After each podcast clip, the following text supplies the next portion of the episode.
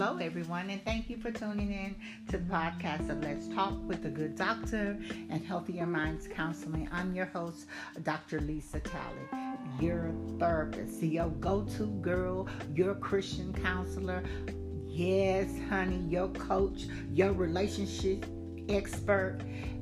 I'm here for you, and please share this podcast with another sister, with another brother that wants to take this journey with us as we learn to heal, as we learn uh, things that we can use in our everyday life skills. So, today we're talking about emotional wounds, emotional wounds that create disconnection in our friendships, in our relationships Emotional wounds are those painful and at times traumatic moments that cause you psychological fear, doubt, or pain in the future. Even wounds from our childhood can show up in our adulthood relationships. I know the most therapist thing I can say, bringing it back to childhood, but it's true. It's true. It is so true. What are one of the most common social relationships we find ourselves in throughout our lifespan? Friendships. And we don't talk enough about how these emotional wounds can show up in our friendships because it's inevitable that it will happen. It will show up. If it shows up in our romantic relationships, why would it show up in our friendships? Come on, sis. Come on, brother. Relationships of any kind give us room to be human and project from past experiences in an attempt to protect us in the future. For example, if you've been hurt, if you've been betrayed in the past, to protect yourself, you may find ways it can happen again in your new relationships. And sure, that's projecting in, in our minds. It's, it's a projection. It's in our minds, ways to protect us. But is it really serving you and the function of connection? Think about it. Not really. It's not. Which isn't the whole point of a relationship anyway.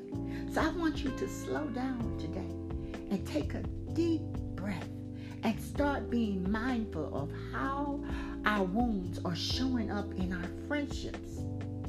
Just slow down and think about it. I would love for you to give me some insight on how this has helped your mental state being what we're talking about today emotional wounds that create disconnection in our friendships, not feeling seen for who you authentically are. This can show up in friendships where you feel you have to be the same as each other to connect. No, you don't. It can also show up in relationships where your identities are not acknowledged. Your race, your sexuality, your culture, your religion, not feeling worthy. Those emotional wounds that cause disconnection in friendships. The emotional wound of worthiness can stem from early childhood days for those who may have felt their own worth, how good, how nice, adaptable they are. It can seemingly come up in friendships that they are only worth what they give in their relationships and that that worth depends on their friends. Not so. Not so. And because those emotional wounds can cause disconnection from past broken trust. Many of us have past friendship wounds around trust. Commonly, these experiences lead us to fear situations of deep intimacy, what society calls trust issues. However, deep friendships are built on trust and if you had your trust broken in the past, validate your fears while also acknowledging that one bad situation does not equate to your future relationships. Or as the saying goes, not one bad apple should spoil the whole bunch. And because these emotional wounds that cause disconnection in friendships like fear of rejection, wired to crave belonging. Everybody needs somebody. We're wired for connection. So rejection is a painful experience because it taps into our not enough fears. And many of us change in friendships to avoid rejection. However, sis, however, my brother, in that process, find that we are disconnected because we are portraying a false version of ourselves.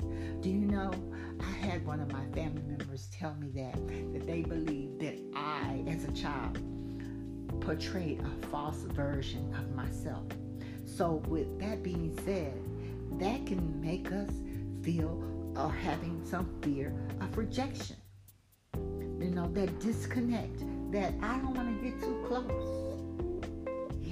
So, a validation of our needs. This is when you feel your boundaries and your values or your needs are disrespected in your friendship. And many of us put our needs aside in a relationship to avoid this wound showing up. However, if we're honest about our needs, our friends are not able to truly support us. Lack of effort. When we feel that we are putting more into a relationship than we are receiving, it can feel draining and it can impact one's self worth. On the other hand, we must be able to reciprocate, give us a feeling that we are just as important in a relationship as we are to them. And then that fear, the fear of abandonment. This is the fear that people will leave you physically or emotionally. Many engage in people pleasing behaviors, and we've talked about that before the people pleasing to avoid others leaving them so that they're always needed or serving that person. And this fear creates a disconnection as it doesn't meet both people emotional needs. So as we go through this journey and as we're going through this journey of our healing process, I, I want you to really think about what we talked about today. I, I want you to take a deep breath and slow down and start being more mindful of how our wounds are showing up in our friendships. Until next time, until next time, share this podcast with another brother or with another sister that needs to know that they too can be